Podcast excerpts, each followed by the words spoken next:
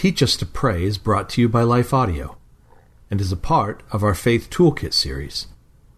For more inspirational, faith affirming podcasts, visit lifeaudio.com.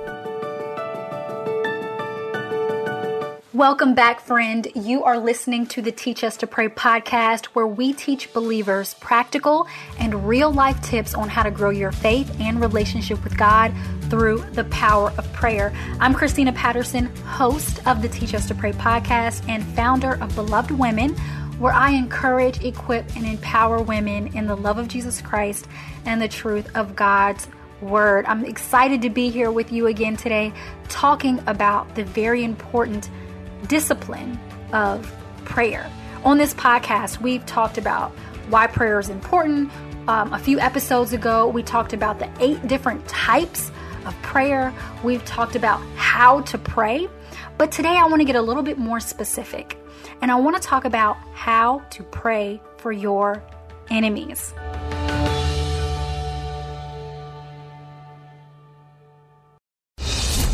Well, good day to you. It's Joel with the King Country dropping in to let you know that our brand new film, Unsung Hero, is in theaters now. It's Luke here. We've teamed up with the creators of Jesus Revolution to bring you this adventure of a lifetime. It's a powerful, true story about a family uniting, growing in their faith, and facing the impossible together.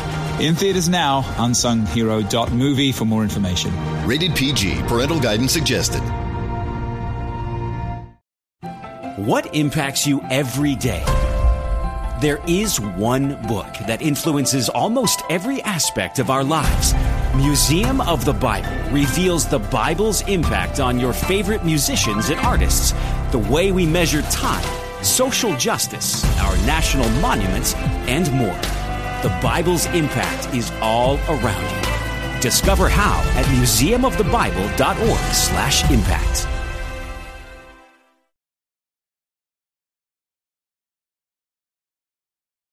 Now, I didn't just make this up.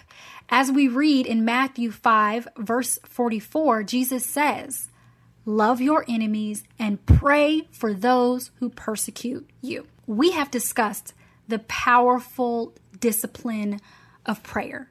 We've discussed how it can transform lives and how beautiful it is in connecting us to the God of the universe. So I think that it can be challenging sometimes to connect this beautiful discipline of prayer with our enemies and the idea that we would pray for them. But I want to point out that while Jesus was on the cross, while he was dying for our sins in Luke 23, verse 34, he prayed for his enemies. He prayed for those who cursed him, for those who abused him. He said, Father, forgive them, for they know not what they do. So, as the scriptures call us to pray for our enemies, God is not asking us to do something that He has not done. God's not asking us to do something that He has not set an example on how to do through the life of Christ.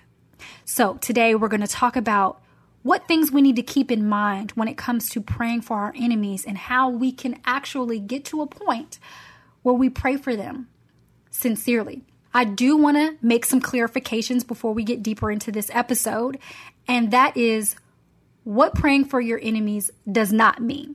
Three things here. First, praying for your enemies does not mean that you don't have healthy boundaries. The call to pray for your enemies does not mean that you just let anybody into your life and treat you any kind of way and be a doormat and just continually be abused. That's not what it means to pray for your enemies. That is not being a good steward over the life that God has given you. Two, praying for your enemies does not mean ignoring your hurt feelings. It does not mean that you overlook the real abuse and struggle and shortcomings that have been caused in your life because of someone else. God tells us that we are to cast our cares on Him because He knows that we have feelings and emotions and we struggle with negative feelings sometimes, and He wants us to process them so that we can be healed through him. So praying for our enemies does not mean that we don't pray for ourselves. It doesn't mean that we ignore ourselves. It doesn't mean that we stuff down the emotional pain that we've endured and act like it doesn't happen. And third and finally, praying for your enemies does not mean that you obsess over those who hurt you. It doesn't mean that you have to constantly, always, every second of every day be praying for them and thinking about them. Um, that would not be healthy. The thing about prayer is that as we pray, we're releasing it to God and then we leave it there. I had a friend who was struggling with forgiveness and she came to me and this is why we were in college and she said, "Christina, well how how long do I need to be praying for my enemy because I really don't want to be thinking about them." and I was like, "I completely understand that." And that's the beautiful thing about prayer is that it's a release. So when you pray for something, you don't have to constantly be praying for it over and over and over again. You can trust that you've given it to God you give that enemy to God and you leave them there. So, those are just some key things that I wanted to point out when it comes to praying for our enemies. Now, how do we get to a point where we can pray for our enemies? What does that even look like? Well, first, one thing that's going to be really important is to forgive our enemies. In the second episode of the Teach Us to Pray podcast, we talk about how to pray. And we base this episode on the Lord's Prayer found in Matthew 6. In verse 12, Jesus asked God to forgive us. He's telling us, ask God for forgiveness of our debts, as we also have forgiven our debtors. He expounds upon that in verses 14 and 15, where Jesus says, For if you forgive others their trespasses, your heavenly Father will also forgive you. But if you do not forgive others their trespasses, neither will your Father forgive your trespasses. I think forgiveness is a really important place to start because what forgiveness does is it releases us of any negative bitterness or resentment that can harden our hearts. And we have to remember that forgiveness isn't for our enemy, really, it's for us.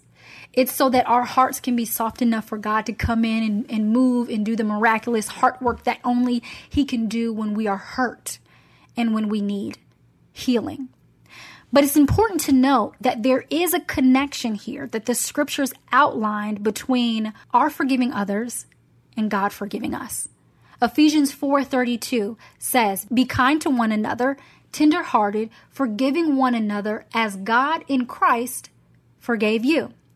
Colossians 3:13 says, bearing with one another, and if one has a complaint against another, forgiving each other as the Lord has forgiven you, so you also must forgive. God is intentional to make this connection between our forgiving others and our remembering that we have already been forgiven by Him to help us to actually forgive others. Because who are we not to give something to someone that God has graciously, over and over again, given to us? He's led by example. I'm forgiving you. Now follow his example and forgive others. And I think the key thing about this is when we get to that point where we can forgive others and we're reminded that we need forgiveness, it strips us of pride. It really humbles us and reminds us that, hey, you know, we're not perfect either. That we've hurt people too. That we've messed up too. That we've made mistakes too. That we need forgiveness as well. We've all fallen short.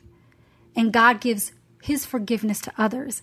And as we walk out lives to be more like Christ, we're called to forgive like he has. The next thing we need to remember when it comes to praying for our enemies is really knowing who our real enemy is in the first place. Now, when I said we're praying for our enemies, today in the verses I gave you, Matthew 5, verse 44, Jesus is talking about those who hurt us. Jesus is talking about those who curse us. The, Jesus is talking about the people in this world that cause us harm. But we have to realize that our true enemy is not flesh and blood. It's not a person on this earth.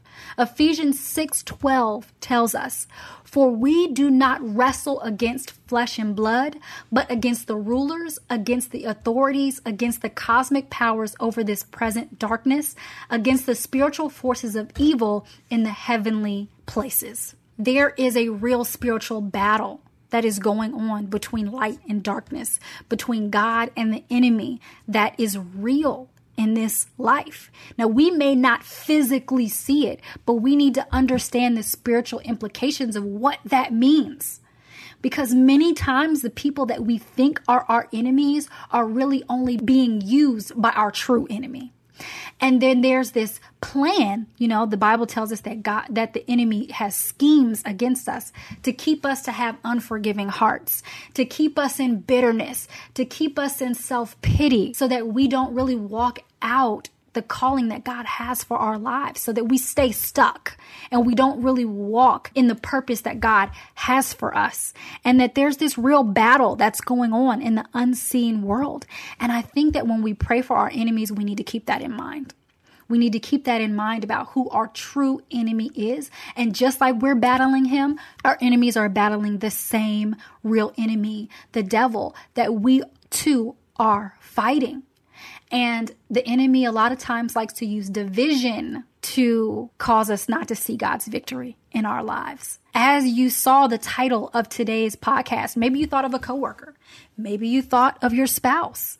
Maybe you thought of a neighbor who constantly gets on your nerves and you're like, I need to pray for my enemy. And in the context of today's verse, an enemy is someone that has hurt you, that has caused you pain but there is a true, real enemy that we must not forget is real.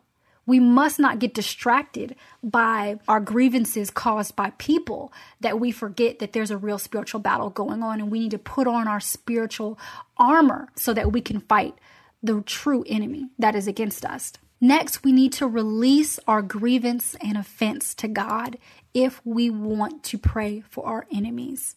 I think a lot of times we want to hold on to unforgiveness because we feel like it's somehow hurting the other person. We want to hurt them back, right? Because in our minds, we feel like that's what true justice is. But Romans 12 19 says, Beloved, never avenge yourselves, but leave it to the wrath of God. For it is written, Vengeance is mine. I will repay, says the Lord when we pray for our enemies, we're releasing them to God. We're saying, God, I trust that you can take care of this matter. Now, sometimes we don't understand that because when we're hurt, we immediately want to see our enemies hurt. What they did to us, we want to see happen to them. And we feel like that is the ultimate judgment. And really, there's a trust issue here. Do I really trust God to not only heal me, but to bring justice in this situation? And the Bible is telling us that is what we should do. We need to be trusting God. Proverbs 20, 22 says, Do not say, I will repay evil. Wait for the Lord, and he will deliver you. Many times we want to deliver ourselves. We want to bring about our own justice. We want to control the matter. And what that does is prevent us from truly surrendering to God as He calls us to do. As we release our grievances to God, as we release the offense that we have to God by trusting that He can handle it, we also have to cast our cares on Him. We also have to pour out our hearts and say, God, this hurt me in this way. Lord, I felt so abandoned. I felt so alone. I felt rejected by this person and it hurt me because XYZ. Pour out those cares to God. Leave them at His altar. Let Him heal your heart by being honest that you felt that hurt in the first place. I think about Joseph in the Bible whose brothers abandoned him in a pit and he was picked up and sold into Egyptian slavery. He was a prisoner and eventually, through the hand of God, Joseph rose up to become second in command of Egypt. His brothers came to him one day because there was a drought in the land and they didn't recognize him. And four times throughout their reconciliation, Joseph wept he wept bitterly that there was this sorrow that overtook him as he processed the rejection uh, from his brothers and all the hurt and pain uh, because of that, years of that. Eventually, Joseph forgives them and shares with them that what they meant for bad, God meant for good. But there was this season of processing. There was this season of mourning. There was this season of grievance that he had to go through and that we will have to go through as well. So I want to share that praying for your enemies isn't ignoring the hurt that you're feeling. If you want to truly be able to sincerely pray for your enemies, you're going to need to be able to cast your cares on the Lord, pour your heart out to Him, weep, grieve with Him, allow Him to heal your heart so that you can truly get to a place where you can sincerely pray for those who've hurt you.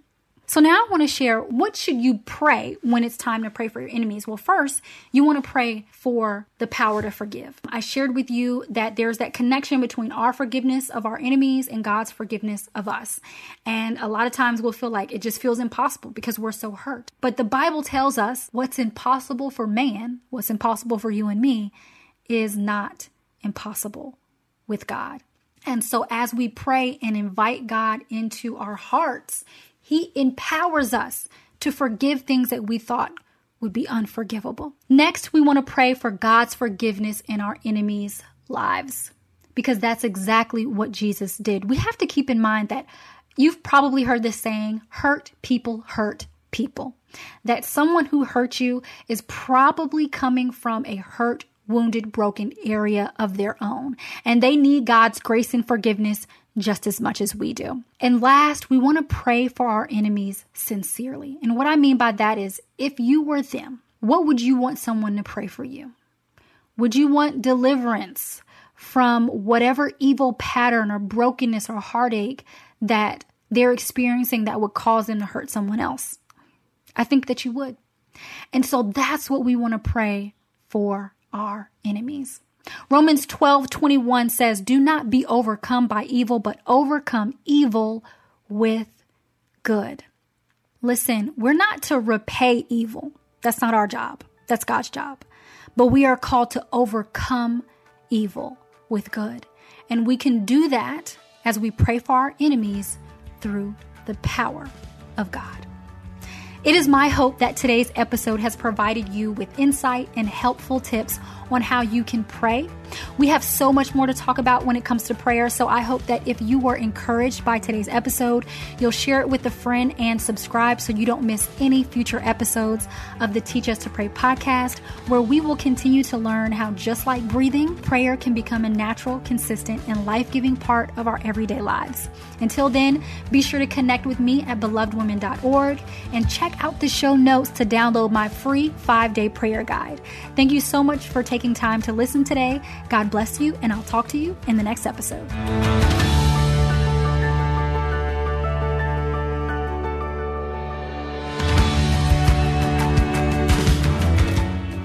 Teach Us to Pray is a production of Life Audio and the Salem Web Network. If you enjoyed this episode, would you take a minute and leave us a review in your podcast app? It really does help more people like you find the podcast. To hear more from Christina Paterson, be sure to check out her fantastic site, belovedwomen.org. A special thanks to Kelly Givens, Stephen Sanders, and Stephen McGarvey for their production and editing on this episode. You can find more podcasts like this over at lifeaudio.com.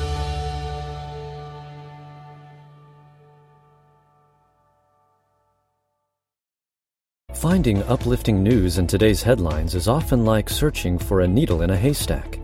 At the Story Behind podcast, we believe in the power of finding heartwarming tales and are happy to share empowering stories with you every week. Get inspired by the note a waitress received from a patron dining alone. And even hear about how one VIP passenger made a hardworking pilot get emotional before his flight. To start listening to the Story Behind podcast, visit lifeaudio.com